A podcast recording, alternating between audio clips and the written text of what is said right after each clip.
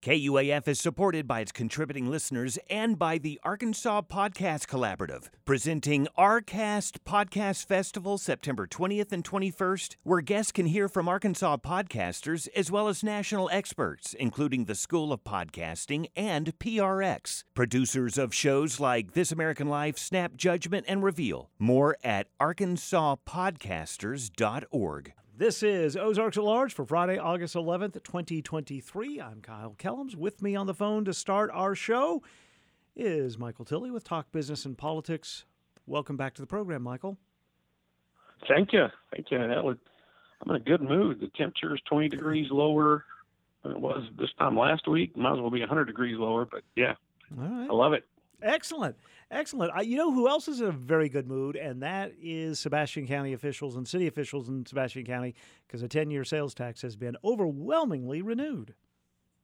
Yes, it has, and, and overwhelmingly is a great word for it. I, I, I would like to think that I have a, after watching for 30 something years, have a good handle on the pulse of the voters. But I, if you would have told me that the tax was going to be renewed, it's a 10 year renewal. Um, it's a 1% countywide sales tax in Sebastian County.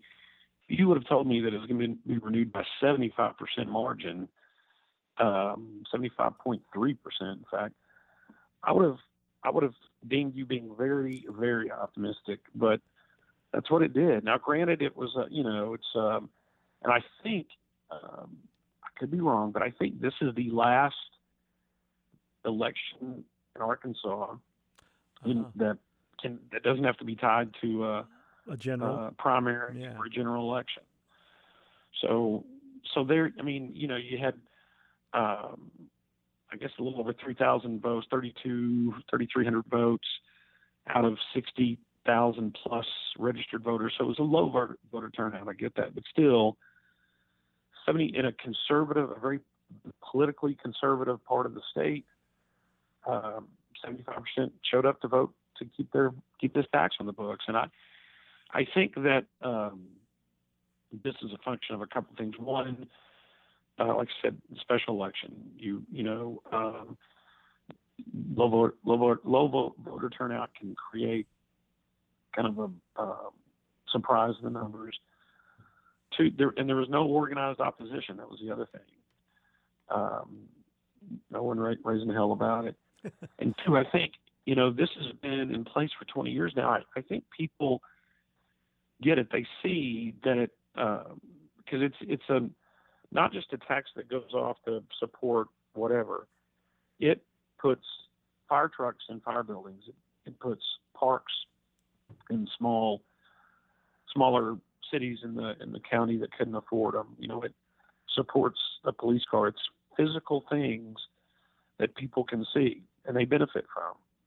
When you have a tax that has such a direct impact on folks, they want to keep it around, and I think that's I think that's what we saw.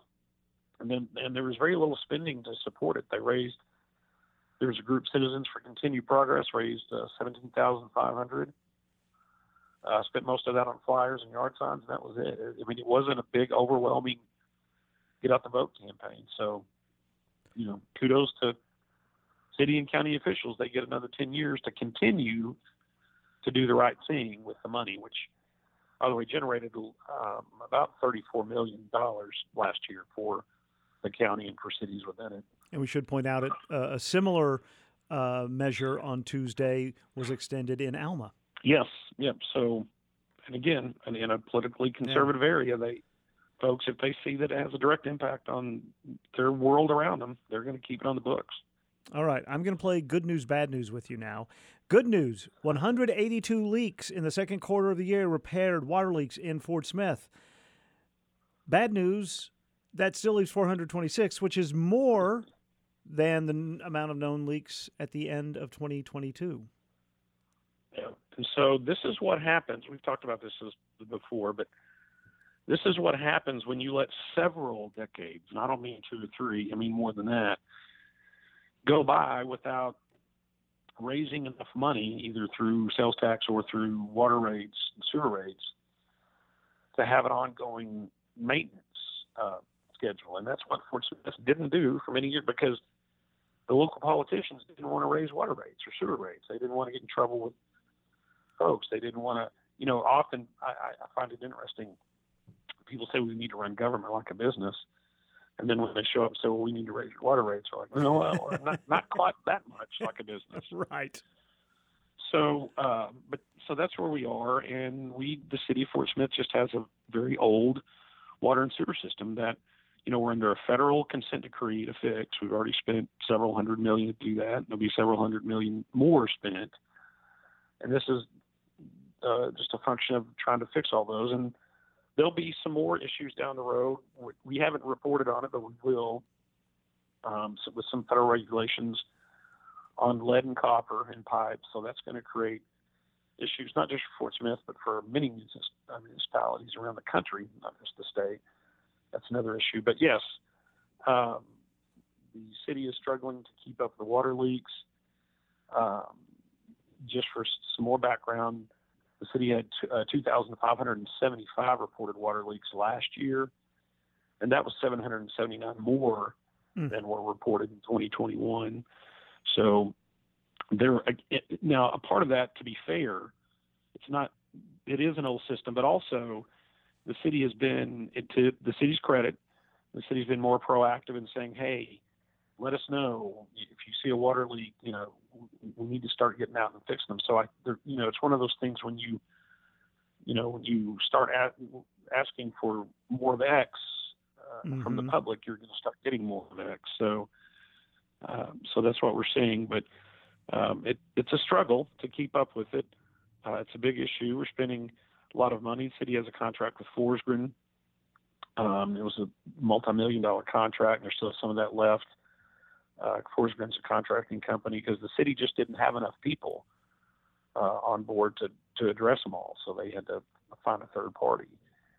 Uh, and that continues to be an issue for the city. I think they um, talked about in our story, talked about the vacancies they have uh, and the training. You know, not only do they have vacancies uh, in the city maintenance department, but once they get them on boards and they have to be trained while they're in training, they can't be out working on leaks. So um, it's a struggle. But uh, you know, I'd like to say there's some light at the end of the tunnel, but mm-hmm. um, I, I, I don't see it yet. But they're they're on it. To the city's credit, they're on it. There's going to be a little bit more of a spotlight on the Fort Smith Board of Directors meetings because they're going to be live streamed and shown on cable television live. Yeah, it, and you know, I, to be again to be fair to the city, I have been one that's been on their tail in recent years when because they have struggled to be transparent in many things, um, and some of those things have gone to courts, even the Arkansas Supreme Court. But to the city's credit, they've invested in a system uh, to not only live stream the, the board meetings and other meetings in a, in a better manner, but it's it's interactive, so to speak, because you can pull up as, as a citizen uh, or anyone interested in what's going on in Fort Smith, you can pull up their agenda, the documents related to what the agenda item they're on, and you can follow along. Um, I've been following the city for 20 something years. Even when you have a history of following them and understanding the process, it can still be difficult. And so I can't imagine what it's like for somebody just coming new mm. to the, to a city board meeting to try to understand it. So kudos to the city for putting this in place. I have yet to see it go live, but just the description of how it will work and how citizens can use it to keep track of what's going on. Uh, I, it's a uh, it's a good investment. I know there was some debate early on years ago about should we spend this kind of money, but I think it's money well spent. Um, anytime you can make the government process more transparent to citizens, and that's what they're doing with this system. And finally, the U.S. Marshals Museum opened on July 1st, and the head count of visitors during the first month of operation, right around 10,000 folks. Yep, just I mean I think it's just under 10,000. The quote we got from Ben Johnson was that um, uh, said we are very happy with the almost 10,000 who showed up in July.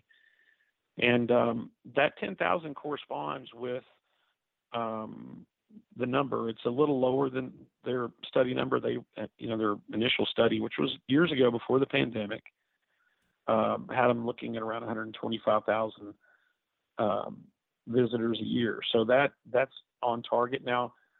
Um, I think it'll be interesting the summer months. Um, at the end of the summer months, and as uh, kids come back to school, you know, uh, they talked about having a lot of school groups through there.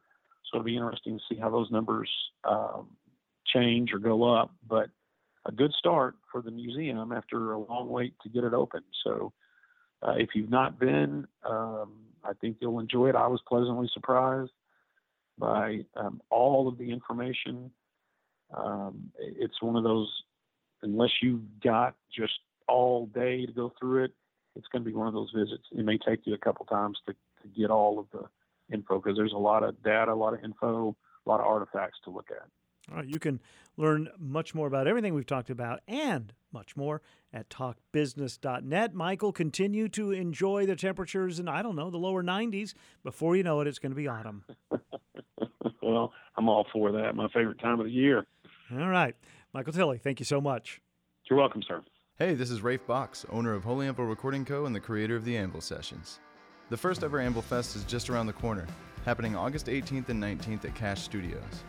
It brings 10 local musicians to Bentonville for a free, two day, all ages fest featuring the Flims, Ashton Barbary, TV Preacher, Jess Harp, and more artists featured on the Anvil Sessions, my web series of live performances recorded at Holy Anvil Recording Co. and available to view on YouTube, NPR.org, and KUAF.com. For more info about Anvil Fest and the Anvil Sessions, head over to KUAF.com slash Anvil Sessions.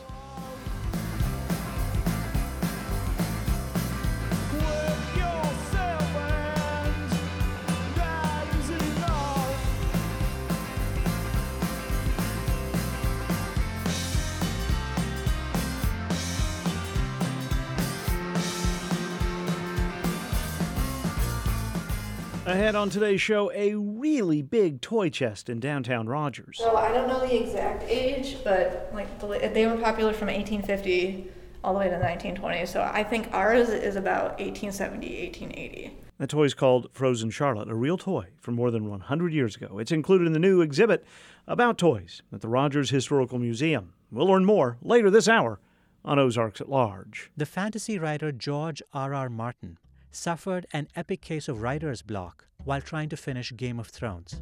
We're not talking about being stuck for a day or a week or a month. We're talking about a matter of many years. And he's expressed great puzzlement because he was so productive for so long. Why we fall into ruts and how to break free. This week on Hidden Brain from NPR. Hidden Brain twice this weekend on 91.3 KUAF tomorrow afternoon at 3, then Sunday morning at 6. This is Ozarks at Large. Happy Friday. I'm Kyle Kellums. The Department of Veterans Affairs is extending the deadline for veterans and survivors to apply for PACT benefits. The deadline is now midnight Monday night.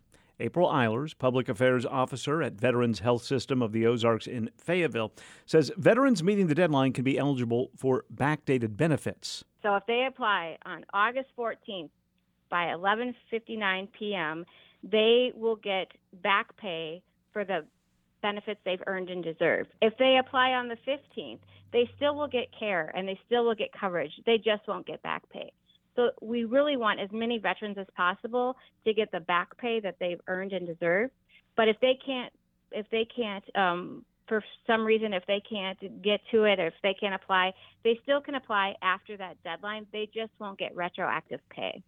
Eisler says applications in recent days that received an error message because of high volume on the system webpage are being counted. We have them logged and we have the login intent to file saved. So you are um, you are okay. You made the deadline. We have your information. Um, your intent to file is on record. Applications can be made through the website va.gov slash pact or by calling 1 800 MyVA 411. The Tulsa based Mabee Foundation is creating an endowed scholarship for qualifying students at the University of the Ozarks in Clarksville. The $1.5 million gift will help students from six states, including Oklahoma and Arkansas, who maintain a 3.0 grade point average. The foundation began supporting the school in the 1950s when it provided funds for the Mabee Gymnasium. A press release from the University of the Ozarks says the scholarships will be worth at least $10,000 annually and could be awarded to as many as seven students. Plans for a multi lane roundabout are progressing in South Eureka Springs. The city passed a resolution in 2021 to share costs with the Arkansas Department of Transportation to improve traffic flow at the intersection of US 62 and Highway 23 which currently features a single stop sign. The roundabout would also feature an overpass or underground pedestrian walkway pending approval. Daniel Siskowski from the Arkansas Department of Transportation says planning is more than halfway complete. And then we will start moving towards acquiring right of way and starting to move utilities. Right now, we're looking at probably mid 2024 when it goes to construction, but that is subject to any other type of restrictions, such as utilities took longer to move than we anticipated, or something else may come up. A public meeting was hosted and a survey conducted by ARDOT. The results show a majority of participants support the roundabout. Resident Pat Masukas is among those who opposes it. I don't know what the right answer is because I don't even know what all the options are. And if I don't know what all the options are, how does anybody else? Some survey respondents say they prefer a traffic light or more stop signs. Others say a multiple lane roundabout will complicate traffic during school hours. Eureka Springs Mayor Butch Berry says in an email statement he supports the roundabout and rejects installation of traffic lights at the busy intersection, which he says would only cause more congestion. Fayetteville Public Schools will induct three new members to its Hall of Honor this year. Yesterday, Fayetteville Public Education Foundation announced Mary Frances Kretschmeyer, a former teacher and coach at Fayetteville High School, as well as Dr. Daniel Story and Chatty Cumpy Platt, graduates of Fayetteville High School, will be inducted into the Hall on Thursday, September 21st. Chatty Cumpy Platt, by the way, was KUAF's membership director from 1997 to 2005. And congratulations to another person with deep KUAF ties. Steve Wilkes, who has hosted a pair of jazz shows on KUAF in the past, will be inducted into the Arkansas Drummers Hall of Fame tomorrow night at George's Majestic Lounge on Dixon Street in Fayetteville. And the Arkansas Razorback soccer team concludes its exhibition schedule tomorrow night in Fayetteville. The Razorbacks will host Southern Illinois University Edwardsville for a 6 p.m. match tomorrow. The regular season then begins Thursday the 17th with a home game against Arkansas State.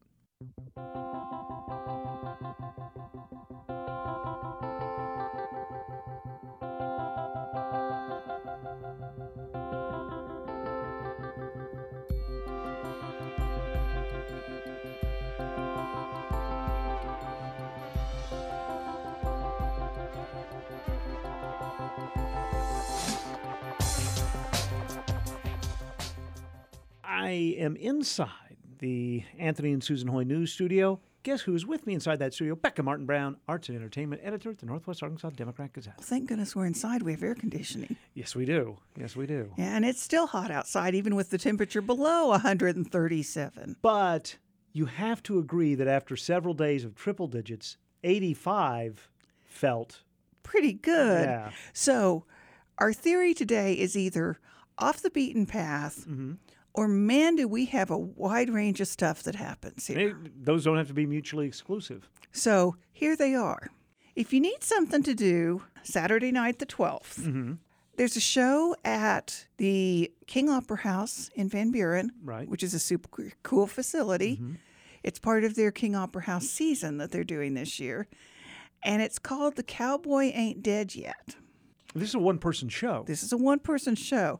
Here's the cool part of the premise this guy grew up almost in that time period. I mean, as close to that time period as you can get and still be and with still us. be here. He picked cotton, he hauled hay for a penny a bale. Then he started making music and ended up on a stage in a huge country music festival in England. And then he was something. His name's RJ Vandegrift. He has a cattle ranch, he has grandkids, and he does about 30 shows a year. He says the premise of the show is that cowboys didn't just disappear Mm-hmm. at the end of the Wild West. And so he takes you through time periods of cowboys. Right. And he plays the harmonica and the guitar and the banjo and tells stories. And it's something completely different. Right. Okay. Seven o'clock Saturday night, King Opera House tickets start at $30. Next in the King Opera House series is Walking the Line, which is a tribute to Johnny Cash and Patsy Cline. Very good. And that happens September 22nd. You can do that Saturday night. And then on Sunday, you can go to the Bakery District in Fort Smith and go to an improv comedy class. There's a group called Naturally Improbable. I like that name. And they have decided that they need more comedy in the River Valley. And so they are going to teach people how to do it. And then they're going to start having a regular Sunday night show. So you can go to these comedy improv classes. Yes. They're from 6 to 8 on this Sunday and then 6 to 8 on the 27th. Okay. This Sunday, appropriately enough, is how to start a scene, and the 27th is how to end a scene. Even harder. It's $15 for one workshop or $20 for both. So you can register on the troop's Facebook page. They're called Naturally Improbable and check there for their future shows. Excellent. They are planning to start September 10th with a Sunday night live show at Whippoorwills on Garrison in Fort Smith. Okay. I'm not sure people know that there's a Museum of Native American History in Bentonville. Eh, they should. They should know. They should, but I keep running into people who don't. And they just got another big new collection from their founder, who is still intimately involved in the museum. And this is centered on 17th and 18th century trade between Native Americans and colonists. So they have wampum. Mm. what is wampum? Wampum is tiny little shell beads Okay. that you paid for things with. There's a peace pipe, a pipe tomahawk, a stone pipe, a crown, and five Dutch trade bottles. And they all have to do with the trading centers and the trade, you know, the original Amazon.com. Well, when trade meant you traded. yeah. Not yeah. But that's not the only thing they have. They've been collecting for a couple of decades, and it is an amazing collection of native artifacts, not just from North America, but from Central and South America. And it's free. They're open from 11 to 5, Tuesday through Saturday at 202 Southwest O Street in Bentonville. It's free. Check it out at MONA, Museum of Native American History.org. And then if you follow theater in Northwest Arkansas, you know Natasha Devon. Mm-hmm. Well, she was one of the Artist 360 grant recipients, which comes from the Mid America Art Alliance. You get a little bit of a stipend so you can work on an arts project. And you apply for it. So they say, we like your idea. Here is some financial encouragement to make it go further. And so she got some for a one person show that she wanted to do that's called Ain't I a Woman? Mm-hmm. And she talks about, she talked to me about growing up in a single parent home in poverty. She's a first generation college student on both sides of her family. She wanted to do something more practical and says she started doing poetry and acting because God said, hey, Do this. this. And so now she teaches because she wants to give back and because there's so much importance in seeing a black teacher Mm-hmm. teaching multiracial students. Mm-hmm. So I think it'll be a fascinating chance. She came up here to go to the UA for grad school for an MFA in acting. It's at 7 o'clock tonight and 2 o'clock tomorrow on the stage at Global Campus Theater in Fayetteville. Tickets are 15 to $25 at Eventbrite. Check our Friday weekend page for the calendars for what's happening this weekend And that's online. and that's online at nwaonline.com.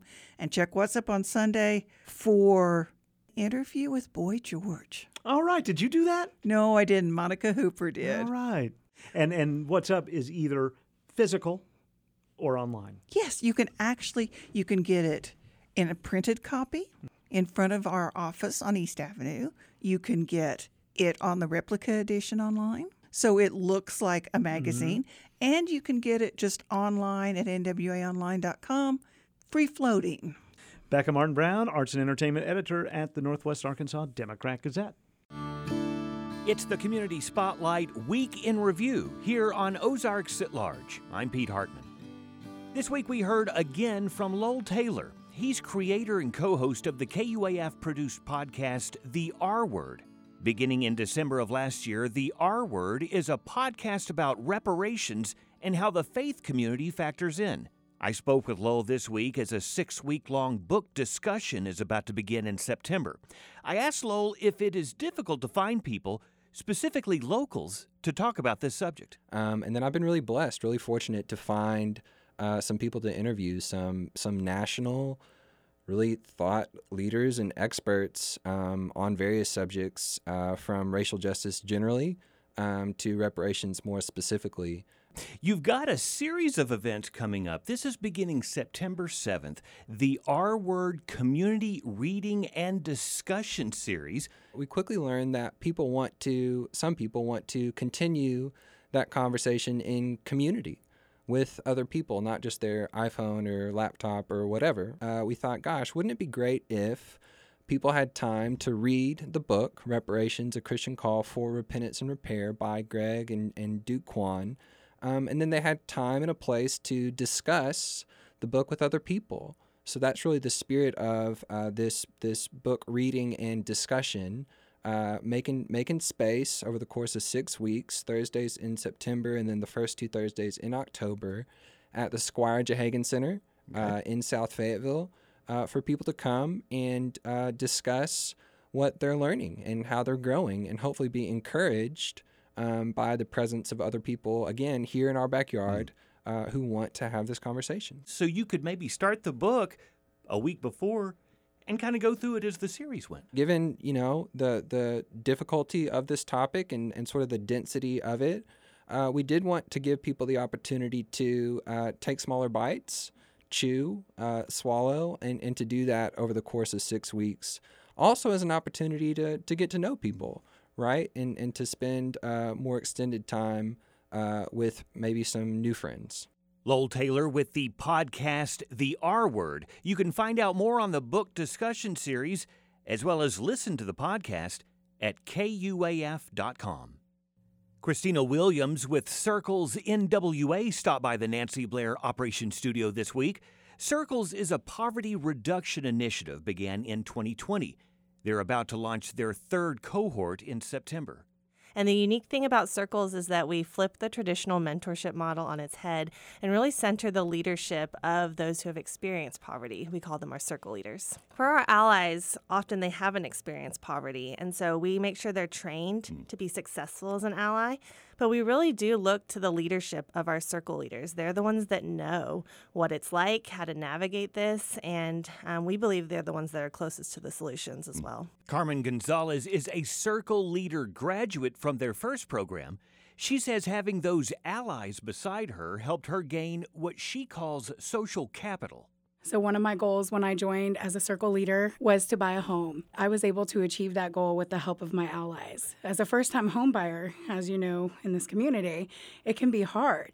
And they had those lived experiences where they bought a home and they were able to just give me guidance and experience. And that's all that an ally really does is they are a volunteer ally that walks along a circle leader on their experiences and guides them and just builds those friendships and really that community, that social capital. Circles NWA is looking for a fresh batch of local allies to help others like Carmen. Applications are due by September 6th, and an information session is planned for next Wednesday via Zoom. For more information, circlesnwa.org. The Eureka Springs School of the Arts will host a closing reception and sale this Saturday celebrating their 2023 Ceramic Artists in Residence. It gave me the opportunity to visit with Kelly McDonough, Executive Director of ESSA. This year is the 25th anniversary of the Eureka Springs School of the Arts, as a matter of fact. And we are a school for a nonprofit school for art and craft. Uh, and we provide around 100 workshops a year in all sorts of different uh, mediums. There's blacksmithing, woodworking, pottery, painting, drawing. A lot of times I like to call it sort of like art camp for grown-ups. You can come for one day or up to five days and spend some time being creative and making some amazing things. Uh, again, this closing reception celebrating Lisa Cruz and Stephanie Christensen. These are two mm-hmm. artists in residence, and I guess uh, they're wrapping up their time there. Uh, don't want to give too much away, of course, but uh, what do you know about these two artists? Well, both Lisa and Stephanie are accomplished ceramics artists. Uh, Lisa is from Paragould, Arkansas, and Stephanie is from Hinesville. And they have been living here on the Eureka Springs School of the Arts campus for about the past month, and they have full 24 hour access to our ceramics pottery studio. And they've been creating a body of work, which then they're going to show and offer for sale this Saturday during the closing reception, which will be here on our campus uh, starting at 4 p.m. There'll be an artist talk at 4:30, and it'll wrap up then at 6. Those artist residencies, that's something else that y'all regularly offer, correct? Now, will you be looking for uh, more participants to take part? Yes, absolutely. We love to have artists in residence on our campus, and it can be uh, ranging from just a couple of weeks to a couple of months. Uh, sometimes we'll just have one artist in residence at a time in a studio, sometimes multiple. And so we have had uh, residencies offered in small metals, which is uh, jewelry making, metal smithing. We have another uh, one of those coming up in September, where we will have a, uh, a jewelry maker, a metalsmith, staying here on campus for a few weeks in September and creating a body of work, and we'll have another uh, public reception for that. Next year, we're planning more residencies uh, to be offered in our ceramics studio, in our woodworking studio, and lots more to come on that. Kelly McDonough with Eureka Springs School of the Arts. For more, essa art.org. You'll hear more voices from your community next week during the Community Spotlight segments. These are heard weekday mornings during NPR's Morning Edition, right here on Ozarks at Large, or catch up on past episodes at our website, kuaf.com. I'm Pete Hartman. If you know of a group helping out your community, let me know. You can drop me an email. That's pete at kuaf.com. And remember, your voice matters. This is Ozarks at Large. Guess who's with me now? I bet you'll never guess. the Anthony and Susan Lloyd News Studio. It's Ryan Bursey, our underwriting director. Welcome back. Thank you, thank you. It's been a while since I've been in the, uh, I like to call it the Santa Claus seat. That's right. That's right. Because and and you're going to live up to that because you're going to be giving some stuff away. I have gifts for one, two, three, four, five, six lucky people today. All right. Uh, what are we going to give away first? So the Walmart amp concert. We're not giving away the amp. We're, not giving away the amp, unfortunately. Because I mean, if we had the opportunity to give away the amp, I'd probably keep it for myself. Yeah, you could It's do a pretty lot cool there. spot. Yeah. Yeah. Um, however, I can get you into a couple concerts there. There you go. And if you are unaware of how to win these giveaways, go to kuaf.com. There is a button that says giveaways. You can click that. All so, right. or enter a giveaway. There's, there's a couple different ways to get to it. So keep checking that page often because I usually have a ton of things to give away. Now, Beck and Phoenix is coming to the amp. Um, I'll say this is the 18th. Uh, so I have three winners who are going to get tickets for that show. Um, and people are excited about this show. Yes, so they are. congratulations to Tara Hollums. All right. I believe I met Tara actually at an event that we had because I met her husband at another event that was completely unrelated. So yeah, it was pretty cool. Uh, Melissa Valenzuela. My All apologies if I said that wrong, but you are the winner. All right. Um, and then last but not least, Wiley Holt. They're going to go see Beck and Phoenix. Correct. That'll be a heck of a show. And I'm gonna email everyone who's right. who's a winner. Um, so you'll get the tickets digitally. Uh, you will just need to watch your email and click on the link that I send you. Uh, take your phone and have the link ready to show at the gate, and you're good to go. All right. Now, Monday. Monday, we've got Boy George and Culture Club. I'm going to guess the height of Boy George and Culture Club's fame was before you were listening to music. Likely. Okay. Because I was born in '89. Yeah. Okay. Okay. Yeah. Suspicion confirmed. Yes. Yeah. yeah. So, um, congratulations to C.J. Mattingly. All right. Christopher Robinson. I think that's my partner. Uh huh. Well, congrats, bro. and Adam Cowart or Cowart. I'm not sure how to say that. Okay. C O W A R T. Either way, Adam. those three people will be receiving an email. Karma, karma. Karma, karma, karma, chameleon. There you go. You know. Yeah, I know a little song. All You come and go. There you go. Yeah, right. uh, I know. I, I know a few songs here All and right. there. We're going to give away more stuff as, We as the absolutely summer are. turns we into fall. absolutely are. We do have a couple other giveaways that will be listed on the website currently, and a couple more that are coming up. So, Mm-hmm. uh, stay tuned on that. Ryan Versey, thank you so much. And thank you, Kyle. Thank you all for listening and competing.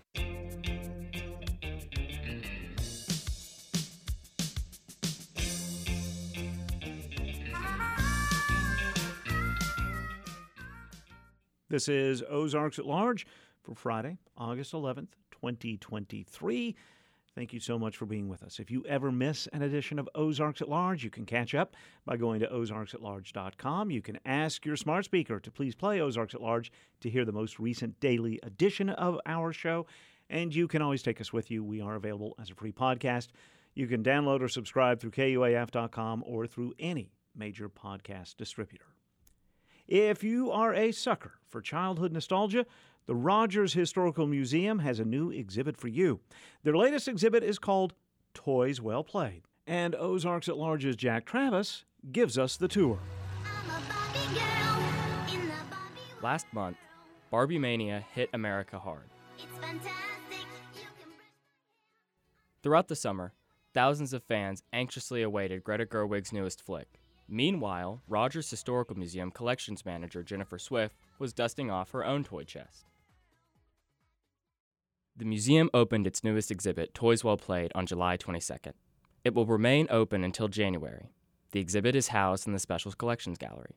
Toys Well Played looks like a child's playroom. Dozens of toys sit behind glass barriers staring back at museum visitors. Their manufacturing dates range between the 1890s and the early aughts. The playthings vary in age, size, shape, and rarity, yet they all share one common characteristic.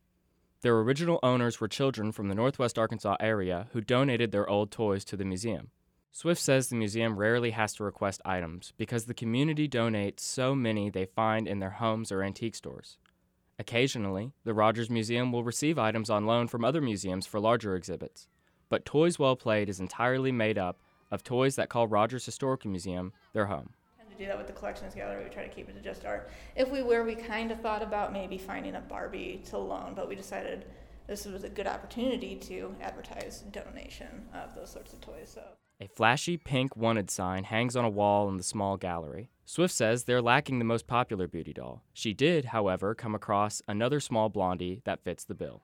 That's actually surprisingly, that is not a Barbie. We don't Oh. have a Barbie in our collection. This is Barbie came out in she went 1959, um, and she was an immediate hit. There was no other doll like her on the market, and she was an immediate hit. So every other toy company in the world went, "We got to get in on this."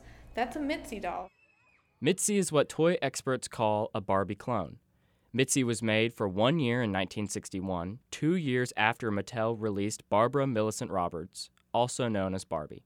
After the immediate success of Barbie, numerous toy companies attempted to hitch their wagon to her success and released their own beauty dolls. Obviously, the rest is history. No one ever beat Barbie. So was Mitzi hard to find? I don't think so. Um, it's just we don't even have to go out and look. This was just given to us a few years ago. Someone was clearing clearing out all their old childhood stuff, and they went, "Here, you can have this. I think it's a Barbie." And we looked into it, and we're like, "This actually isn't. It's a, it's a knockoff." Though the museum is still searching for Barbie, plenty of other rare and unique toys fill the space. For example, a Cabbage Patch doll from the 80s sits in its original packaging alongside a Beanie Baby and a Tickle Me Elmo. Museum educator Ashley Sayer walks over to her favorite part of the exhibit. My favorite is this Cabbage Patch doll. Uh, so to kind of go off of hers, um, and the reason this one is my favorite, I had a Cabbage Patch doll when I was a kid, and um, it was a little different than this one, but it reminds me of that, and that was like my favorite doll when I was a kid. I took it everywhere Mhm. with me, so it just reminds me of my Cabbage Patch doll. What can you tell me about your Cabbage Patch doll? So mine, instead of being um, cloth like most Cabbage Patch dolls, mine was actually plastic, and it came with a bathing suit. And if you left it out in the sun, it tanned. Um, and her name was Dolores. So all Cabbage Patch dolls come with a name and a birth certificate. So mine was Dolores, and my mom would make clothes for her, and I had a little bed for her, and everything. Swift says she initially had trouble deciding what to display from their toy collection and how to display the items they selected. The farther back in history one goes, the less defined toys become. What's the oldest toy you'll have here? it's gonna be this teeny little porcelain doll here. Oh, so I don't know the exact age, but like they were popular from 1850 all the way to 1920. So I think ours is about 1870, 1880. Wow. So that's the oldest thing we have out here. The roughly two inch porcelain doll is called Frozen Charlotte. The doll seems fragile and possibly too delicate for a child's plaything. See, if I were to look at that, I wouldn't consider it to be a toy. Maybe you know, I might consider that like a figure. Where do y'all? How do y'all draw the line on what's a toy and what's like a collectible or something like that? A lot of people have already done that for us um, in terms of like people have written all these books about toys and toy collecting. So you go in there, you look up, and someone's already done an entire history of frozen Charlottes and why they were toys. Small porcelain figures like Frozen Charlotte were inexpensive and extremely common. So, if a kid broke it while playing, they could easily buy another for a penny. Swift says this made her question what makes a toy? She found another question to be a suitable answer. What did kids play with? That's a toy. Like I mentioned somewhere, you know, some of the earliest toys are just sticks, sticks and rocks. That's a toy because kids played with them. I mean, I don't have any because it'd be hard to prove that it was a toy that someone played with. Difficult point um, to illustrate. Yes, but you know, so it's that sort of thing. But there have been people for decades that have done all of this in-depth object research, and there are whole books written about toys and toy history. Kick says this loose understanding of what makes a toy made writing for the exhibit difficult. However, extant research has been done on the psychology of play and what toys teach children. It's different from kid to kid, and it just became very hard for me to talk about. So we decided that was too much for this exhibit. And we just kind of focused on the light history. But there's a lot of fascinating information about what's a toy, what what is this child learning from it. They really determine themselves what they're learning from it. As much as parents and elders try to you know shape how a children learns from certain toys, it's really up to the kids. They're gonna do what they want, um, despite our influence.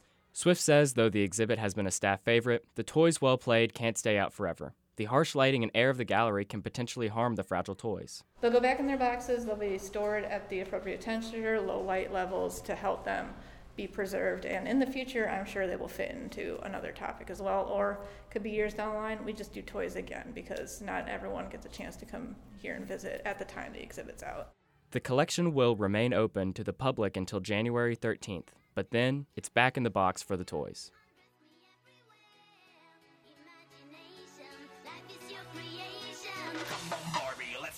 For Ozarks at Large, I'm Jack Travis.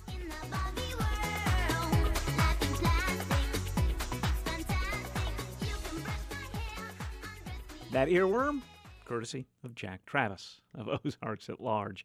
And talking about Barbie reminds me that on Monday, Randy Dixon with the David and Barbara Pryor Center for Arkansas Oral and Visual History will be back with us. Brand new segment of Pryor Center Profiles. He's gone into the Pryor Center archives to find archives of news reports about fads from the last 50 or 60 years. We'll discuss what is or isn't a fad, and we'll listen again to some of the things that got our attention for just a moment. That's on Monday's Ozarks at Large. We are in the midst of move in weekend at the University of Arkansas in Fayetteville. Ozarks at Large's Matthew Moore headed to campus, and he brings us this postcard. You can hear Harry Styles' voice from nearly a block away as campus springs back to life this weekend. The perimeter of campus is loaded with orange cones, police tape, students waving signs with dorm names on them as parents and new students make their way to their new home for the school year. Totes are lugged, crates with casters are rolled, and mirrors are carefully handled on their way to their new home. David Thomas is from Little Rock, and he's moving in his daughter Sydney, a freshman. It's his first kid he's sending away to college. It's a little nerve wracking, but uh, exciting at the same time. So we're happy for her and just thrilled for her to have this experience. David says being just three hours away is nice because it means they can come visit regularly, but he's not worried about her getting homesick and wanting to come home too often. I think she'll be fine. I mean, we want her to fully experience. She went to small schools growing up, so this is going to be quite a bit different, and I think it was one of the reasons she really wanted to come here. So we're just telling her to soak it all in, enjoy it. You know, she has a couple of friends that are coming here, so I think she'll be fine. And just really get the full experience. What about you? Will you be fine? I don't think I'll be fine, but it'll take me a while to get used to it, but I will. Yeah. Jackie Lynch is a coordinator for resident education at the U of A and got an early start to her day. I got here at about 6:45 this morning. Uh, yesterday I came in around six, uh, so today I got to sleep in a little bit. She says for residents of Fayetteville, she can understand the frustrations of this population balloon on the city, but to remember that this is a huge growing moment for these students. They're 18 years old, going out on their own for the first time, learning what they like, what they don't like, and just figuring life out. And that's huge. Like for them to be here and to be able to experience Fayetteville, um, which is such an awesome place to live, it, it's an awesome and exciting moment for those students, um, and really great for them developing their own personality and their own ways of doing things. So, Yes. Y'all need any help getting anything? Juan Australia is a sophomore and a resident assistant in Hotz Hall. He's at the table signing in new students and providing them with their dorm room keys. Juan says this is going to be a good year for him. This school year, I'm just excited to uh, be here at Hotz, make make some more friends. Um, we had a lot of good staff bonding over our first week, and it's just been it's just been really nice to you know get to meet more people and now get to be in like kind of a mentorship role almost uh, for for students. Um, and then also I'll be getting into some of the meat of my major this year, and so I'm just kind of looking forward to all that and getting getting experience from all that. Yeah. He's just a sophomore, but he's looking forward to being an RA. What's kind of like emphasizing or like expediting that feeling of becoming an adult is now having residents on my floor who look to me for like help with you know whatever figuring out about clubs and what they should or shouldn't do and, and all, all that kind of stuff um, yeah I, I definitely think that that's uh, kind of the, the overall feeling Classes start at the U of A on Monday, August 21st. From the parking lot of Reid Hall, I'm Matthew Moore. This is Ozarks at Large. Few events coming up that we want to remind you about. Butterflies, especially the Diana Fritillary, will be the focus tomorrow at the Botanical Garden of the Ozarks. The Diana Fritillary is Arkansas's state butterfly. And tomorrow morning at 10, Sean Hunter, co founder of the Diana Project, will discuss the species and why it's listed as a species of concern. She'll also compare the Diana Fritillary to the more familiar monarch and discuss how you can make your yard or garden friendlier to pollinators. The event from 10 to 11 tomorrow is $20 for BGO members, $30 for non members. The annual Chicks with Sticks Polo Charity Match Weekend begins tomorrow evening at 5 at the Northwest Arkansas Polo Club in Gravette. It's in Gravette, though the field is pretty close to the Bentonville city limits, not hard to find at all. Qualifying matches are tomorrow evening, then the championship and consolation games Sunday evening. The tournament is a benefit for Girl Scouts Diamonds of Arkansas, Oklahoma, and Texas. For the Saturday qualifying games, admission is free. Tickets are required for the Sunday matches. More details can be found at the NWA Polo Club Facebook page. And then a week from Sunday, that's the 20th, one of our favorite historians, Tom Wing, will be at the Fort Smith Regional Art Museum to deliver a talk about the art of John Bell Jr. and specifically his works depicting historic structures of Van Buren. That's Sunday, the 20th, at the Ram, beginning at 2. The talk is free. Non members are encouraged to consider making a donation. More about that event and the current exhibits at the museum can be found at fsram.org. Attention KUAF listeners. Your favorite monthly concert series, The Lunch Hour, highlighting local artists and local restaurants, is taking the stage and receiving national recognition, all on NPR live sessions. From the hard hitting raps about Searcy, Arkansas by Eddie Canyon to the beautiful electronic classical music by Amos Cochran, not to mention great conversations from artists, restaurant owners, and many more. See some of your favorite local artists sharing a platform with artists like Leon Bridges, Saba, and more. Experience the energy, passion, and talent that's putting Arkansas on the national map. And don't miss out on this extraordinary opportunity to support local music and celebrate KUAF's newfound national recognition.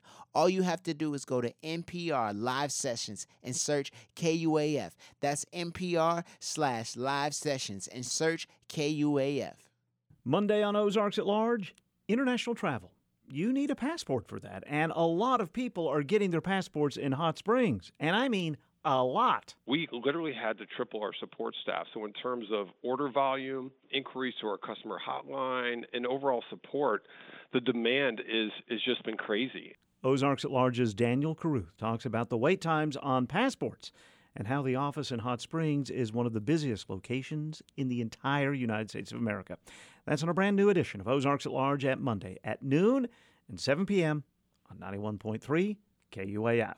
Howdy, folks. This is Dave Smith, host of Ozark Highlands Radio. This week, we'll be featuring award winning Texas cowboy singer songwriter Pip Gillette, recorded live at the Ozark Folk Center State Park in Mountain View, Arkansas. Mark Jones finds a recording of Ozark original Freeman Thomas, and Dr. Brooks Blevins presents a profile of Oscar Gilbert. That's this week on Ozark Highlands Radio.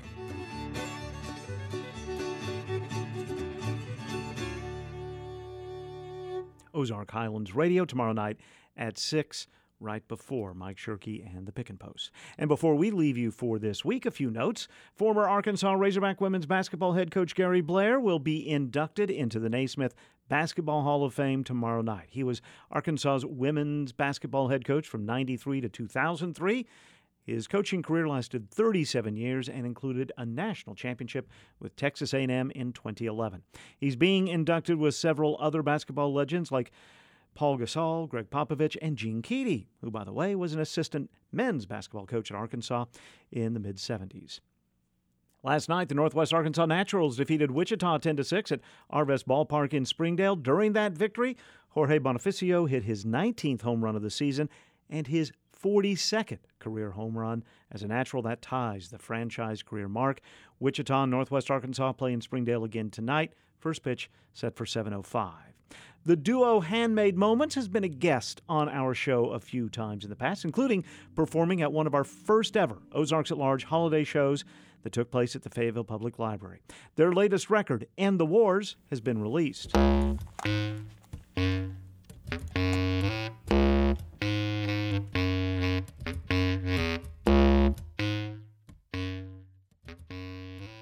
And Handmade Moments Anna Moss has also created another band, Anna Moss and the Nightshades. Here is their NPR Tiny Desk submission, Slow Down Kamikaze, recorded live on the streets of New Orleans.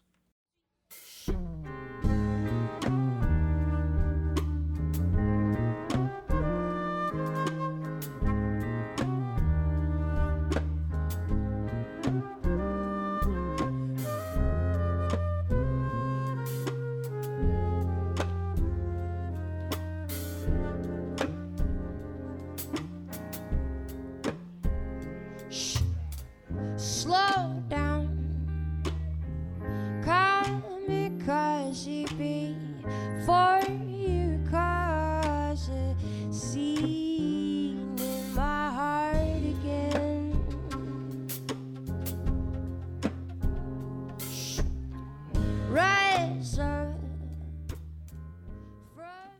And the Nightshades will make their Northwest Arkansas debut one week from tonight at George's Majestic Lounge in Fayetteville. This is 91.3 KUAF, Fayetteville, Fort Smith, Springdale, and Sugarloaf Lake. KUAF is a listener supported service of the School of Journalism and Strategic Media at the University of Arkansas. Contributors this Friday included Matthew Moore, Jack Travis, Michael Tilley, Becca Martin Brown, and thank you, Ryan Versey, our underwriting director at KUAF, for stopping by to give away tickets to the Boy George and Beck concerts. Additional reporting today provided by Jacqueline Froelich. Our general manager at KUAF is Lee Wood. I'm Kyle Kellums. Today's show put together in the Anthony and Susan Hoy News Studio. Back with you Sunday morning at 9 for Weekend Ozarks at Large. The Arkansas Natural Sky Association will host the Arkansas Dark Sky Festival September 14th through the 16th on Bear Creek, south of the Buffalo National River, Arkansas's only international dark sky park. There will be a constellation tour, viewing of the Milky Way, and Arkansas born Dr. Amber Straughn will share her research using the James Webb Space Telescope. Information at darkskyarkansas.org.